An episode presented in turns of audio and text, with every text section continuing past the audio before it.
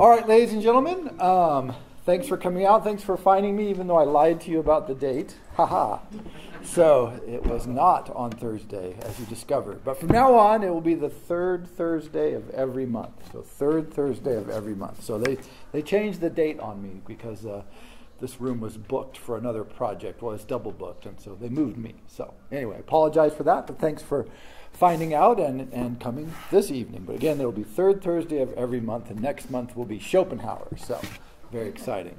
Um, but tonight, Hegel. Now, Hegel, wow, Hegel. Um, the question to think, I would ask you to think in, in historical context with Hegel is why did Napoleon crown himself emperor? This is this is it seems like we think about it and we go, oh, of course he did, because that's what you do with power. You take over, you make yourself first citizen, and then you make yourself emperor. Well, um, I think if we think about Hegel and the Hegelian ideas, you'll see that it's much more complex than that. And that really Napoleon did it because he's not Hegel. Hegel wouldn't have fallen for that. And it ended up being a, a, a big mistake on Napoleon's part for many reasons. But to get a sense of Hegel and Hegel's ideas, we have to figure out sort of Hegel's life is very important. And Kant, Kant's life was not that important because he basically sat in a room and did philosophy. But Hegel lived at a particular time and place, being uh, Germany. Although Germany, I say Germany, it's not Germany at this point. This is this is the key. He's born here in 1770 in Stuttgart. And Stuttgart is sort of a free city in the middle of Württemberg, which is sort of a state, if you want to call it that, a district, that's ruled by a duke. Um, and the duke ruled other territories as well. And this was all negotiated through the Holy Roman Empire. So, th- this is what's weird for us to try to get our minds around. If you were raised as a citizen of Stuttgart, you had different legal rights and obligations and opportunities than if you were born and raised outside of the city of Stuttgart. Or if you were in, born in the neighboring duchy. So the religion in your principality was determined by the religion of the duke or count or whomever was controlling your region, unless you were in one of these free cities in which sometimes they had a different religion altogether. But basically, everybody had to follow along with whatever the rules were. But the rules varied dramatically just from location to location, in the city, out of the city, next dukedom over. And this was constantly being negotiated through the Holy Roman Empire. And so it was this bizarre collection of centuries of accumulated contracts and legal structures and obligations and who pays taxes and who doesn't pay taxes and which religion do you belong to and which families count and which families don't count. And it just it, to us is like unimaginable how, how complex this was. But this is what everybody lived with. Your power your identity your obligations your legal structures grew out of were you born noble or not? He was not born as a noble family. Were you born in a free city or not? If you were you have totally different uh, way of life than people who weren't. Uh, are you under the jurisdictions of Catholic or Protestant uh, religious leaders? Some people were, some people weren't. Some people were relatively free of them. And so you have this weird system where everybody's identity is determined by your place in society, which is basically where you were born. Um, so all these gradations from nobles all the way down to peasants, who, again, peasants at this point, you're born in the countryside, you have essentially no rights. Certainly don't have the rights of someone born in a city. Um, so he's, he's raised in this, he's, he's in a family of just distinguished middle class people, not like they had what they called the non noble notables. So the nobles didn't tend to run cities, they tended to be run by sort of business people and hereditary hierarchies. Um, and so the countryside generally run by the nobles, the cities generally run by people that were they called again non noble notables. These were the families. So if there, some of these cities had elections, but it just so happened that they always elected the same families to the same offices for generations. It was coincidence, right? And so you know that that your place in society was determined that way. Um, but as you can see, uh, 1789 is the French Revolution. So he's born in 1770. He gets an excellent education at every level. His mother was highly educated, particularly for a woman of, of her uh, generation, of that period. Uh, taught him Latins, which suggests that he knew, she knew Latin. So she was highly educated. It's not clear historically why. But so he got an excellent education at home from his mom.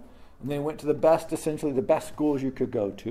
And then he goes off to the Tübingen Seminary, which is to say, where if you wanted to be educated, this is where you went. You went to seminary. So they had these universities, they called them, but they, they were basically theological institutions with the occasional teaching of a mathematics class or something. Um, and in this case, Protestant. So it was a Protestant university uh, run by the theological seminary almost completely. And when you went there, this is what's hard for us to imagine again, he had to sign a contract that said if he didn't become ordained, if he failed or something went wrong, his father would be on the hook to reimburse the college for its costs.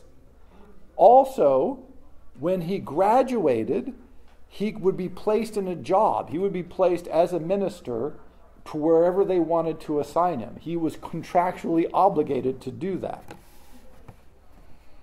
And so, you know, it, it was very, again highly structured. But as you can see, French Revolution coming, the Enlightenment ideals are in the air human liberty, human freedom, equality, fraternity.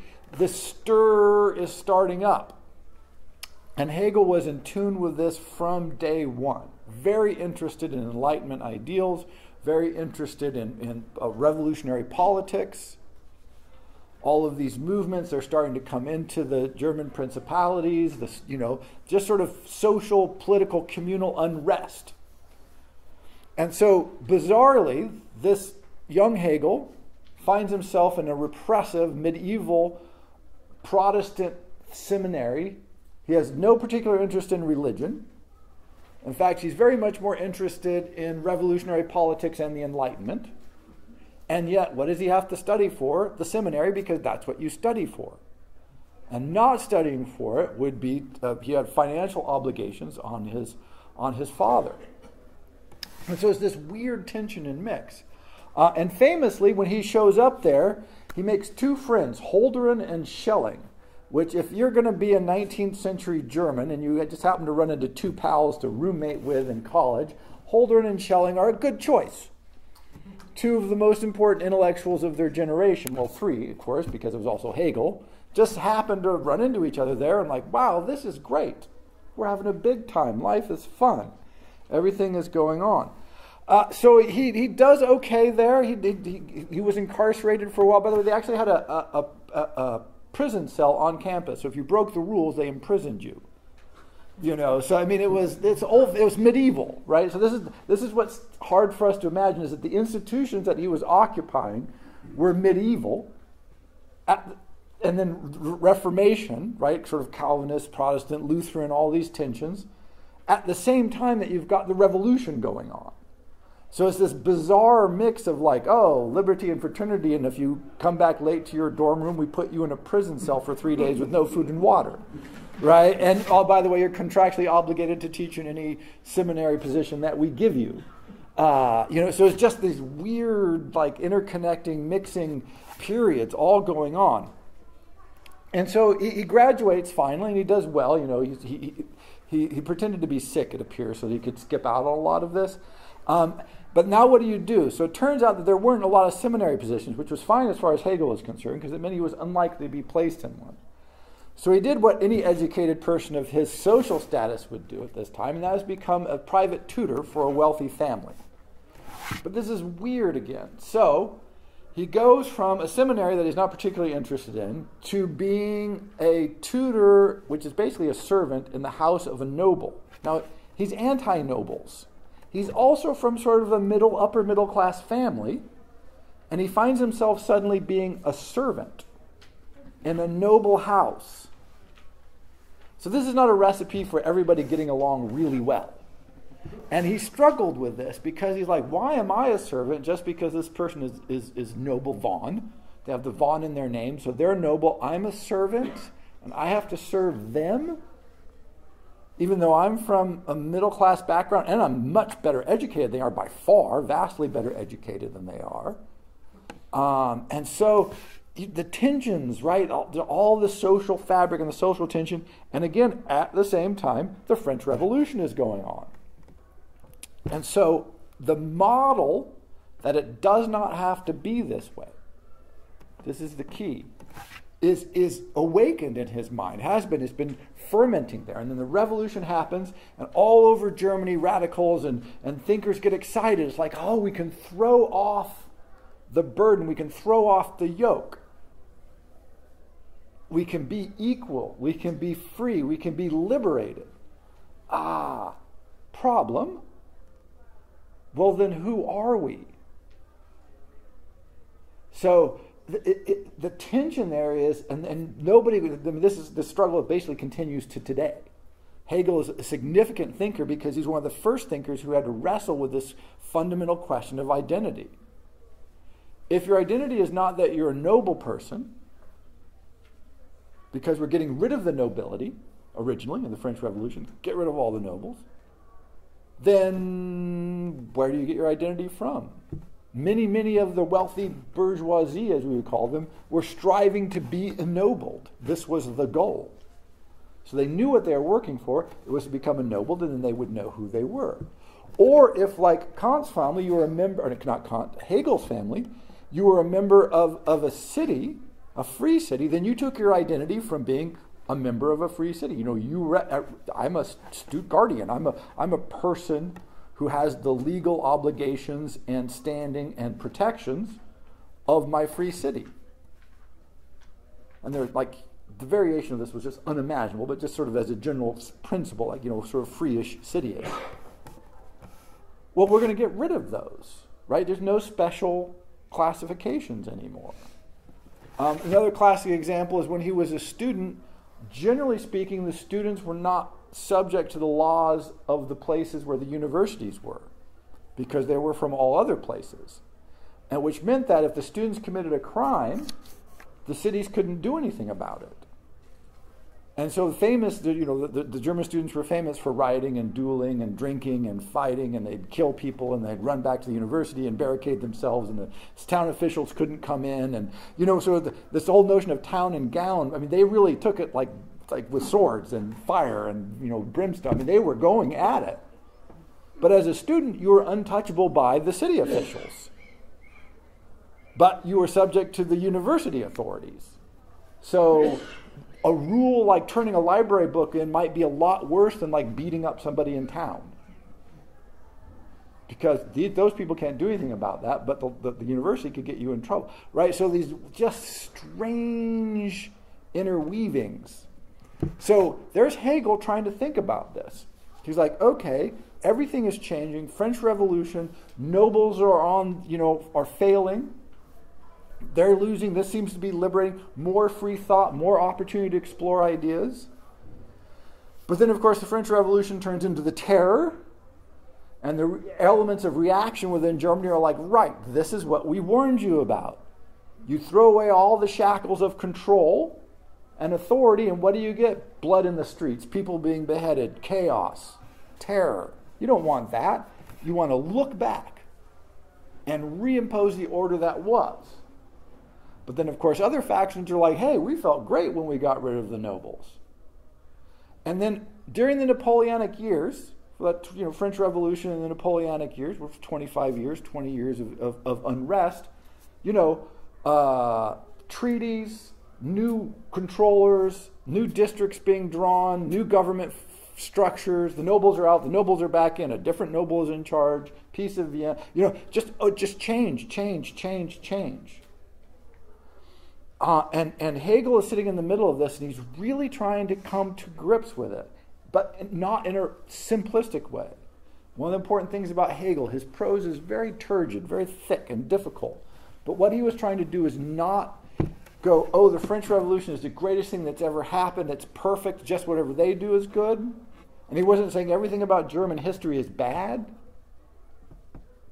He was continually focused on people are like, how do we create a structure in the world where people can actually have meaning and values without it being imposed by a king or a pope or uh, a duke or a city charter. He just said that that is ridiculous. You are not a city charter. You are not this. A, if you're a duke, that's a stupid way to think of yourself. If you're not a duke, it's, you shouldn't think of yourself as less than a duke. And so he comes up with a whole series of ideas. We look at some quotes here. Oh, uh, uh let me keep going here just through the timeline. So then in 1804, uh, Napoleon declares himself emperor. Now, now this is key because for many of the people who had been really pro French Revolution, they thought, oh, great. He overthrows the old system, he gets everything going, we get democracy, we get representative government, and then what does he do? Crowns himself emperor. Meet the new boss, same as the old boss. And they're really frustrated. This didn't bother Hegel too much because he wasn't as shocked by it as other people were. Because he hadn't, he wasn't totally bought into it, like, oh, this is going to be perfect, it's going to be utopia. He's like, no, this is going to be problematic and complex, and who knows? But as part of me, the reason Napoleon did this is because, okay, peace is sort of settled. He's won. Now, how do you maintain it? And in Napoleon's mind, the best way to maintain it was to try to negotiate with and meet the forms of the existing political structure. This is not crazy. They'll only respect me if I'm noble. Well, I'll be the emperor, the top noble. I'll found a dynasty. I'll marry into the ruling families. And then what we've achieved with the French Revolution will be saved. It will be secure and we'll be able to put it into place. And we can have some peace that's sustainable here. Yay. But this is because he was looking back to the old methods of creating value and identity and power structure. And this is why Hegel is such a great figure, because same time, but Hegel was not looking back. He's looking forward. He's the first real modernist thinker because he grew up in this period, he grew up with all of the power structures, and he went, you know, no, there's got to be a better way. And so the problems that we think about and struggle with, Hegel is pretty much one of the first people to really sit down and think about them and struggle with them in the way that we do. He didn't look back. He didn't say, oh, the past is where you go to do. He says, no, you can't do that anymore. And so a couple of great quotes if you look at the last one, um, it is maybe the best one. He says, In this way, the idea is elevated to spirit. We'll talk about this whole spirit thing because it's crucial. The principle of absolute being for itself or of freedom, wherein the determination is precisely this that as such, man has an infinite worth.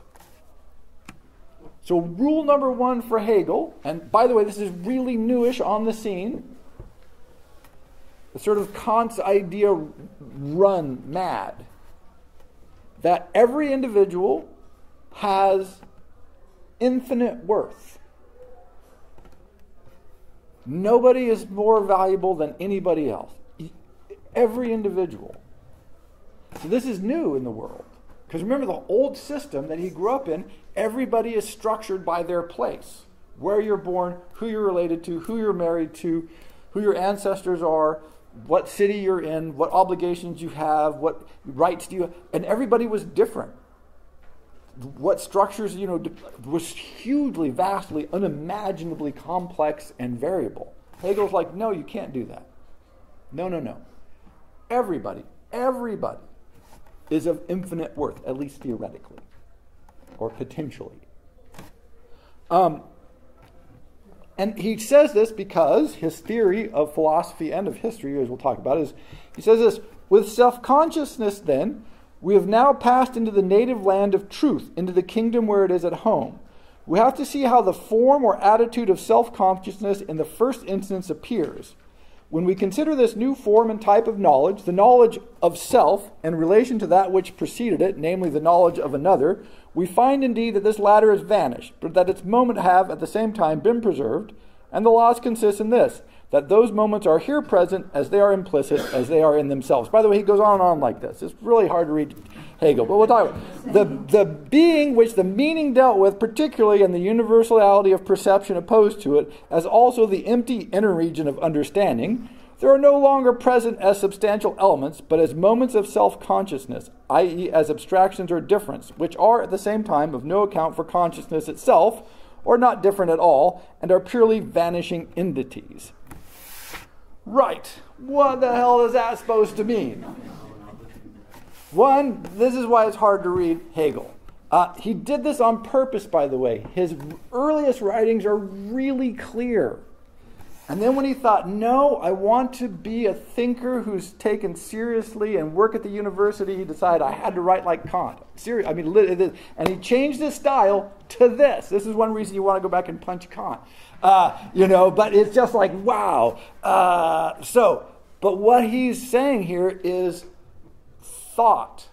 What sets human beings apart? Thought. And what's the purest form of thought? It's thinking about ourselves self consciousness, self awareness, self introspection. This is the most human thing to possess your own mind and to be able to reason with it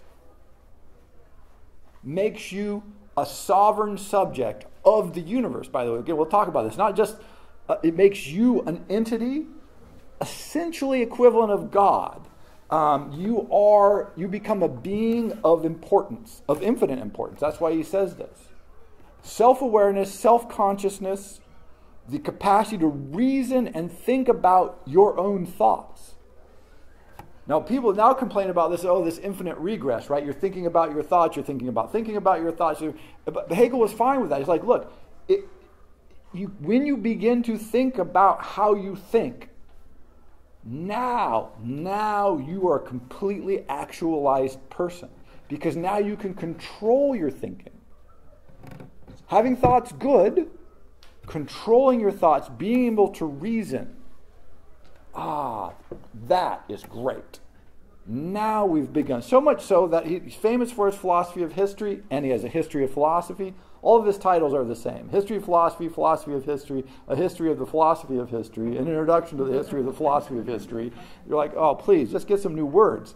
Uh, but but if, the, the next quote here is from the Finale Spirit. He says, History is conscious, self meditating process, spirit emptied out into time. But this externalization, this kenosis, is equally an externalization of itself. The negative is the negative itself. Thus absorbed in itself, it is sunk in the night of its self consciousness.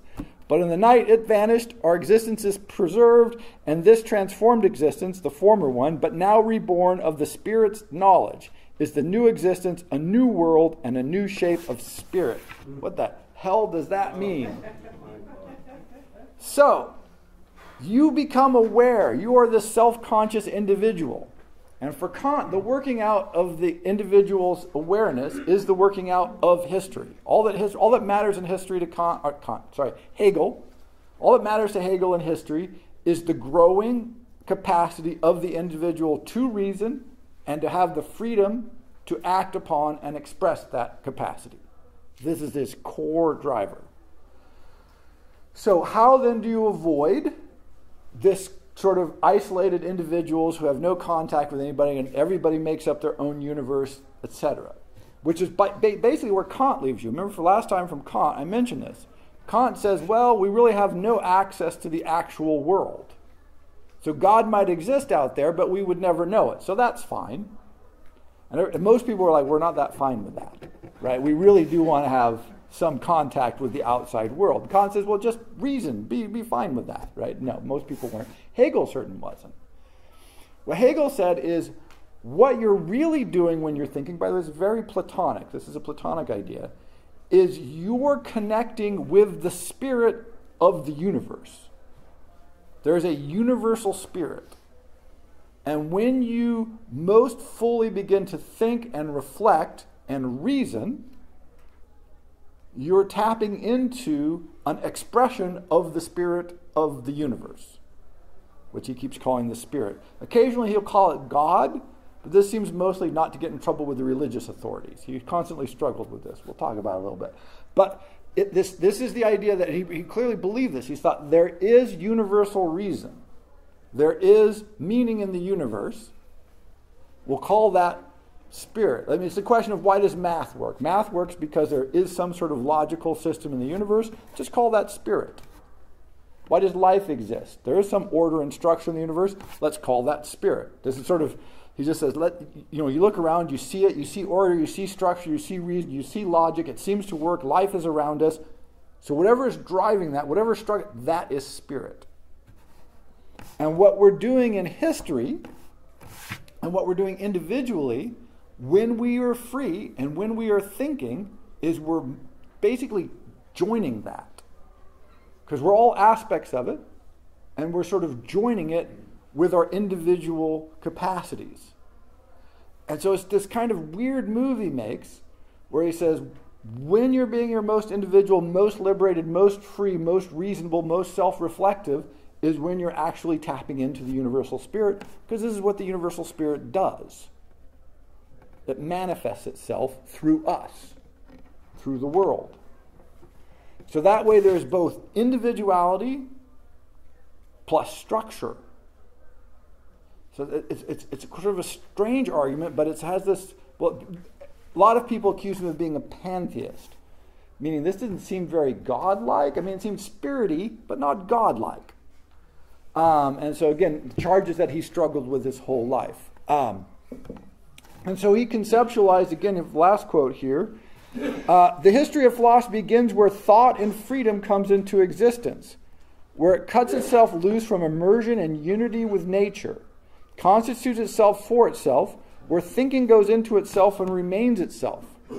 From the historical point of view, the emergence of spirit is intimately connected with the flower of political liberty, and political liberty, liberty within the state, begins where the individual feels himself to be an individual.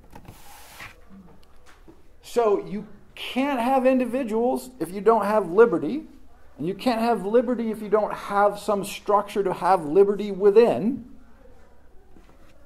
And you can't have liberty to think without all of that. So, what history is, and the history of philosophy is tracking this, is the evolution of our capacity to express individual will within political structures that promote and support it, i.e., why he's so excited about the French Revolution.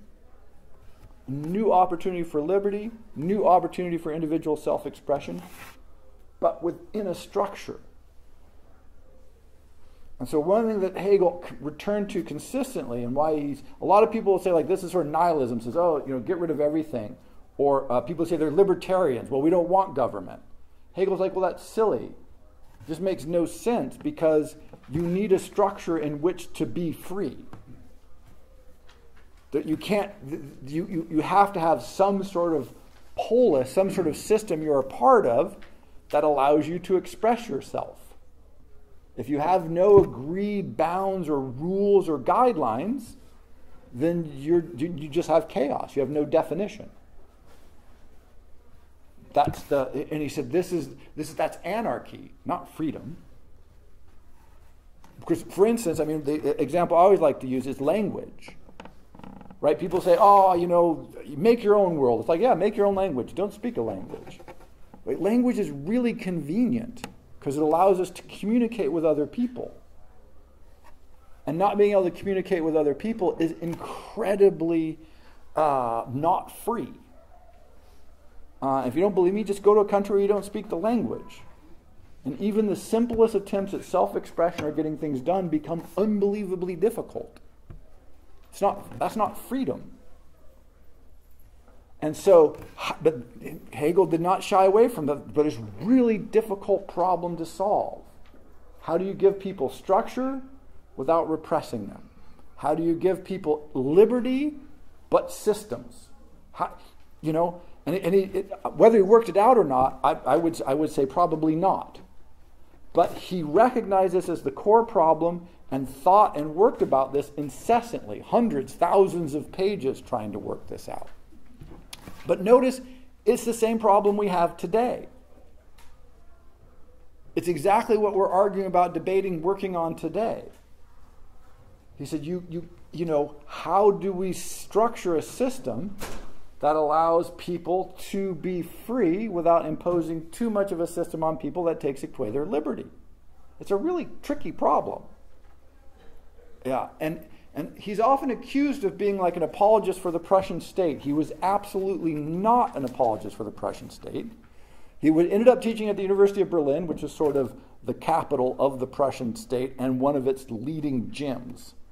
And so there he is, and he was constantly in trouble because he was a famous philosopher by this time of his life, lots of notoriety, which made him sort of a crown jewel, right? You want to have famous philosophers, it makes you look good and important.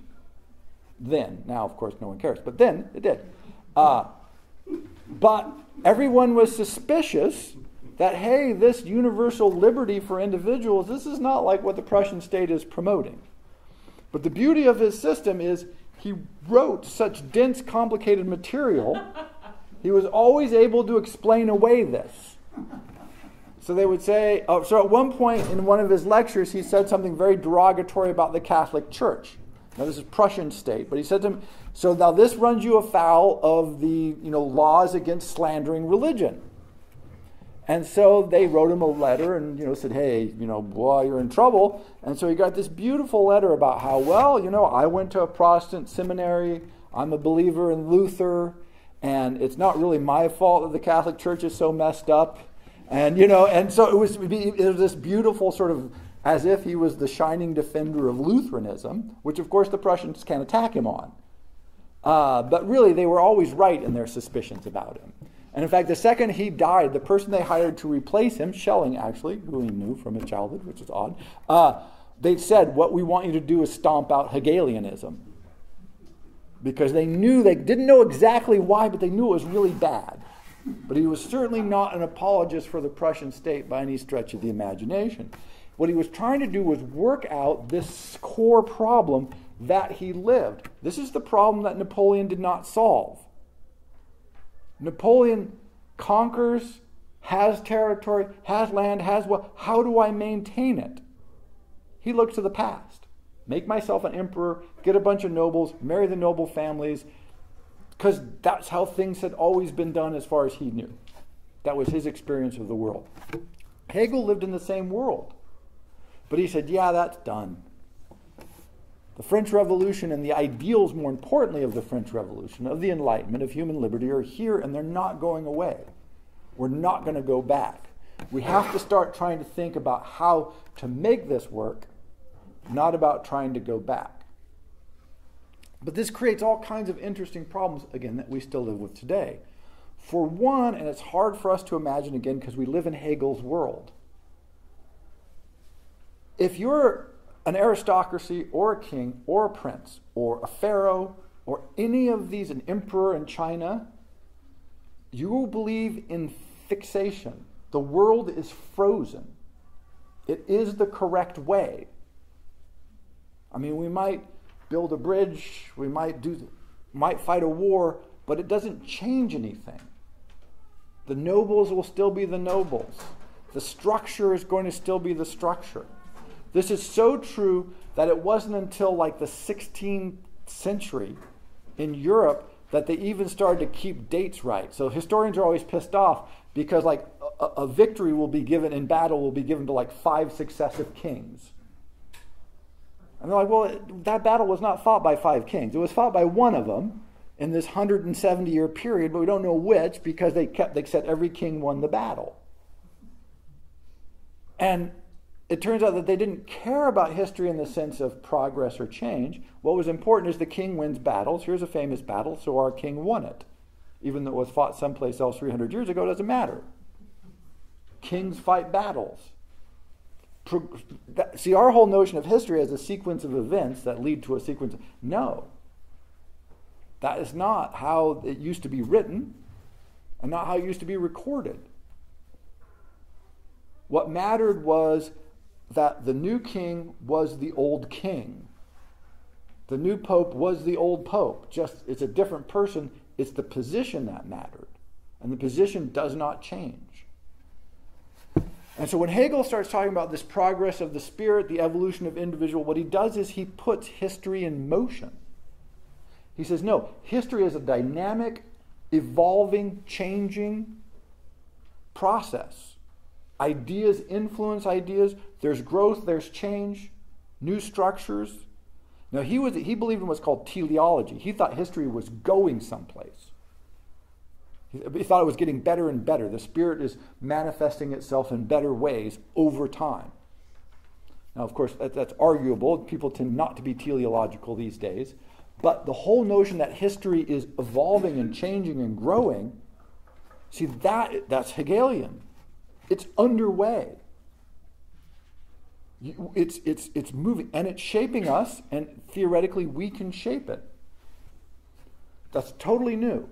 Even, even Kant, they're trying, everybody, if you look and read it, everybody's trying to fix things. Platonic eternal forms, right? The eternal forms never change, so all you're trying to do is get in touch with those eternal positions. This, you know, kings are, you know, King whatever, John the 752nd. You know, it's not changing, it's staying the same. So that continual process of imagining the world as fixed and unchanging Hegel just blows a hole in it. That's why people are so excited about this. You mean history is dynamic? And he said, not only is history dynamic, the kind of society you live in shapes you, influences how you think, how you behave, how you act. So different people at different times have different life processes. Now, this just seems obvious to us. We just go, of course. Of, obviously, this is so true. No, it was apparently it wasn't true to anybody until Hegel. It, it's an idea that's coming out of this time period. But Hegel articulates it probably most clearly and certainly at most length. Um, but but this uh, um, this dynamic notion that basically anthropology exists. And he, he made, made these arguments that said things like, look, to understand what somebody's thinking, you don't need to know just what they're arguing for or arguing against. You need to know why they're arguing it. You need to know what kind of systems they're in, what those systems suggest and reject, and because otherwise, he says, you just have no clear sense of who they are or what they're talking about. And again, this doesn't sound revelatory to us, it just seems obvious, except for it was not obvious to these people. It was new. Hegel basically took all of world history and made it alive, gave it dynamism, gave it activity, change, direction, development. And I mean, it, people got really excited about the history of everything.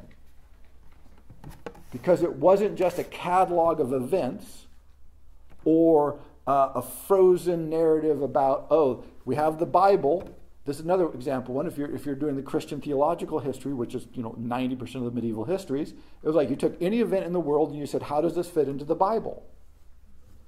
Now that's just, what do you mean, how does it fit into the, how does it fit into a book that was written 2,000 years before the event? What the hell are you talking about? No, that to them, it was like, no, clearly the Bible is the narrative and everything has to fit into the narrative of the Bible. Not in the sense of prophecy, by the way. It wasn't, it wasn't like, oh, this was prophesied. No, the narrative is fixed. You just need to know where the events of your era occur and fit within that narrative. So where are we in the like fleeing from Egypt? What are you talking about, right? For us, we can't even because it's like, well, but the Bible was written before the events. They can't go back, right? That's that's that's a Hegelian idea that the events come in a sequence, that they influence each other, that to understand the process of those influences creates new ideas, new opportunities, new kinds of people who look at the world in different ways. Hegel, Hegel, Hegel, Hegel. He's the philosopher who really went crazy with this. He says it's a living, dynamic, culturally diverse, historically rich world, which is, of course, why he was, people were like, we love this idea. Art, for instance, he said, look, art is one of those great places where the individual and the spirit is mediated in whatever the medium is. And he's like, when you have a beautiful work of art, what you're really saying is for people at a particular time, some manifestation of the individual and the spirit creates something that resonates because it speaks to their collectivity, to, to, to their sort of world and structure. And he said, the problem though is when you get all this liberty, is you don't have an agreement anymore. You can't have a unified sense of what's great when you have lots and lots of freed people. You know, it's this very modern idea, right? This is one of the things we struggle with now. Well, that, Hegel worked that out a couple hundred years ago. He's like, look, once you liberate people and reduce the amount of structure keeping them down, they're not going to agree about things. A lot of the agreement in the world is going to go away. And he said, so what will create a sense of community in part will be the arguing about what you should be doing. Not you can't impose it on free people. It just pisses them off. You can't have no rules because that's just chaos and anarchy, and people can't think or organize themselves. But what you can have is a whole bunch of debates about how you create meaning and structures. So, on one hand, he, he just said people aren't going to find this hugely fulfilling, which is, of course, our problem, right? But it's better than being oppressed in, in various ways. And so he actually recognized that the dynamism of the ongoing debate makes the system, which is crazy for someone who was born in Stuttgart in the 1700s that had this hierarchical, legalistic, you know, you know, Holy Roman imperial legal system. No, and then he's like, yeah, no, that's no good. You don't want that fixity. Somehow he embraced like the chaos that we still struggle with today. Little c chaos. That's a sort of the continual struggle for how do we make meaning. He's like, yeah, yes. Because when you ask yourself, how do you make meaning? Well, you're thinking about how you think. And when you think about how you think, you're being the most human you can possibly be. That's, that is the end of it. But again, back to the spirit thing, which is crucial to keep in mind, is it wasn't isolating and didn't make you a monadic in the in the Hegelian system because you really did believe in this universal spirit, just Neoplatonism. I mean, like pure Neoplatonism that you could access. And on one hand, I always think it sounds a little crazy, but then you think about it. What's the kind of things we say? People say, "Oh, it's, it's spiritual. We still use that language. Geist is the German word, by the way, that's being translated as spiritual. Is Geist. So if you've ever turned the word Zeitgeist, right, the spirit of the times. And, and, we, and it's true, certain times, certain places just have a different feel. He says, yeah, that is a manifestation of this universal order that must exist because we have life.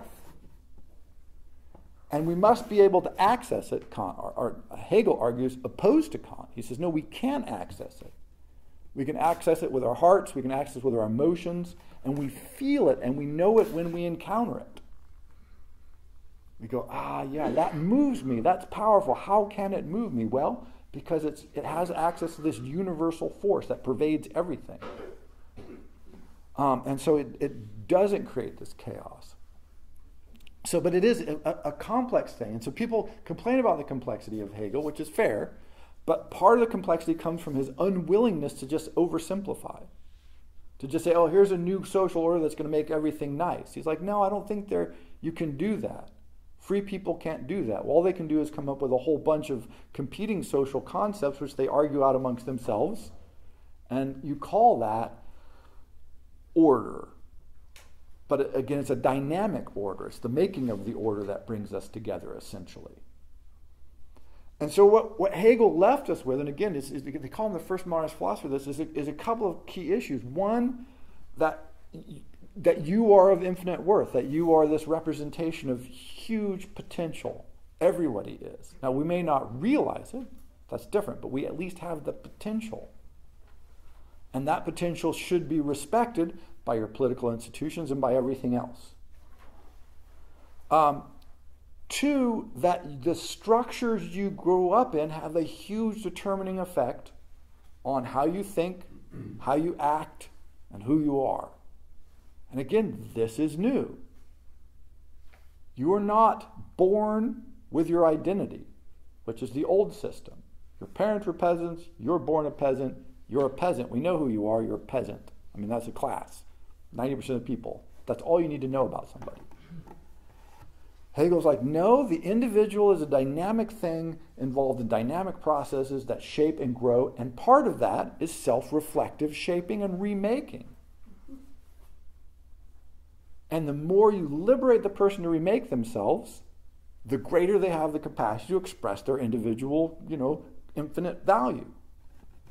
And so that that's the goal of all political and social structures is to maximize the opportunity for people to shape themselves. But again, basically you can think of this as the birth of psychology. Because he, he really just said you have to have this deep understanding, appreciation, and attention to human psychology, emotional development, and cultural environment, uh, everything. The, the, the, the, term of art is sort of Bildung in German. Is, is this idea that you create these world pictures and, and you educate people into being the best version of themselves.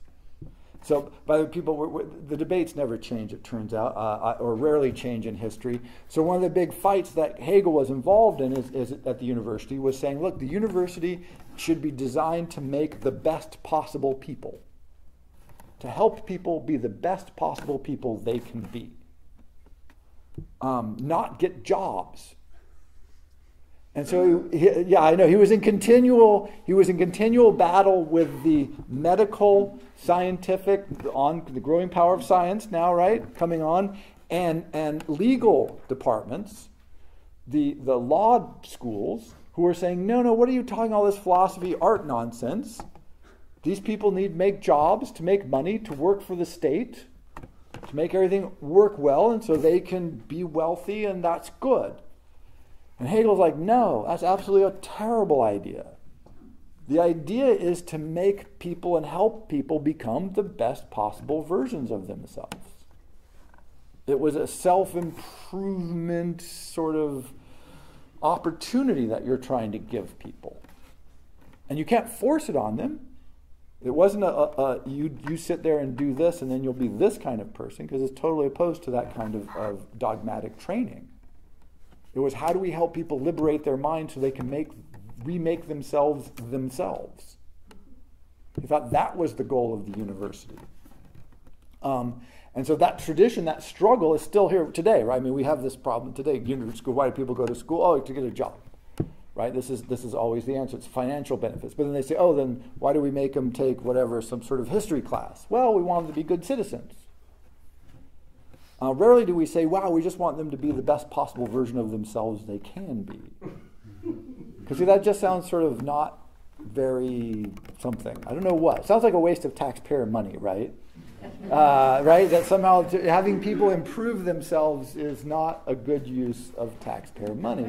Um, you know, so but that it, it's it's an ongoing debate. But the debate was back then as well. Once they shifted out of oh, the purpose of an education is so you can become either a seminarian or a lawyer who works for the powers that be, then you go, well, what is the purpose of an education? Why, why do we have these institutions of higher education? What are they doing? So, again, another debate that Hegel was deeply involved with that's still going on today, and it shows no sign of stopping. And so, often when people complain about this, it's, it's good to remember yeah, we've been complaining about this argument, it's several hundred years old. So don't expect it to be resolved anytime soon, by the way. Um, and, and it just probably keep going. So he created the huge interest in human psychology. He reconceptualized the understanding of art. Once you have the Hegelian idea of art, by the way, which is our idea, um, art from any place in the world at any time can become great. During the Renaissance tradition, you looked at the classic from the past and you said, that is great art. The ability of us to approach that is the greatness of our art. So, this is why the Gothic art was failed classicism. The, the, the Gothic artists, cathedrals, they were trying to make Roman and Greek architecture and sculptures. They just weren't very good at it. So, they were failed classical artists because we know what good art is. It's fixed, it's one thing, and it doesn't change, it's universal. Hegel comes along and says, no, no, no, no, no. At any time, art can be great because it can match the spirit of the times. It can bring something new into the world by new cultures and new societies and new ideas that expresses the interests and abilities of new kinds of people. And so that's why our museums are filled with art from all kinds of different time periods and all, all over the world. Because we can go, oh, yeah, a 14th century jade piece from South America is amazing and beautiful. It can be real. It's not, they weren't like messing up trying to copy Greek stuff. Right? The Aztecs didn't sort of blow it.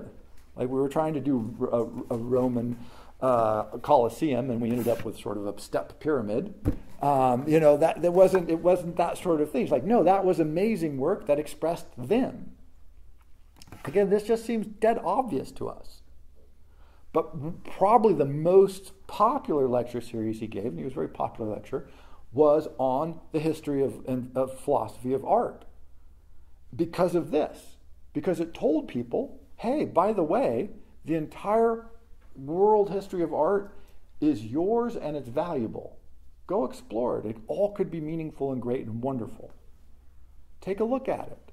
There's a way of understanding that will open up its greatness to you. And again, we just take this for granted. It's like, oh, of course. But historically, this is not, of course, is not accurate. Historically, people are like, oh, no, that's, this is good art, that's bad art. Those people over there didn't know what they were doing, these people did. But again, it's the same problem. So now what we have is an unending and insoluble debate about what makes good art. That's you launch the modern problem every single time. And the modern problem is once you stop saying this is good art, ipso facto everything else is bad art, how do you deal with the multiplicity? How do you not just end up with chaos? So well, when you think about Hegel, and, you, and if you've heard about Hegel, by, by the way, synthesis, antithesis, the, Hegel never said that. It's one of those interesting things. It's probably from Feuerbach. Uh, he implies something like this, but really it's much more complicated for that. He wasn't just saying you get this happens and then that's a response to that, and then those two things fuse and produce something new. No, he's like history is this dynamic, ongoing, growing, complex, subtle, amazing process. He, he, he gave it life, he revivified it. Um, so when you think about Hegel, uh, and if you try to read Hegel, good on you. I mean, I think he does reward reading, but it's just really slow. It's just like the quotes that we read. Um, but keep this in mind that he did bring all these ideas and concepts that we take for granted um, as just being the way things are. Of course, art is great. Of course, history is alive. Of course, the psychology of individuals matter. Of course, people have value. But it, it, important to remember that this is not a given, was not historically standard. It's something that we've inherited, and we've inherited in large part uh, a lot of that from Hegel. I mean, he didn't invent all of it, but he was the great spokesman, the great promoter. Uh, and his influence then is so great, by the way, and I can't remember his name, there's a French philosopher of the 20th century who said, um, the problem with doing philosophical research and arguments today is no matter what path you go down, when you get to the end of it, you find Hegel there smiling at you.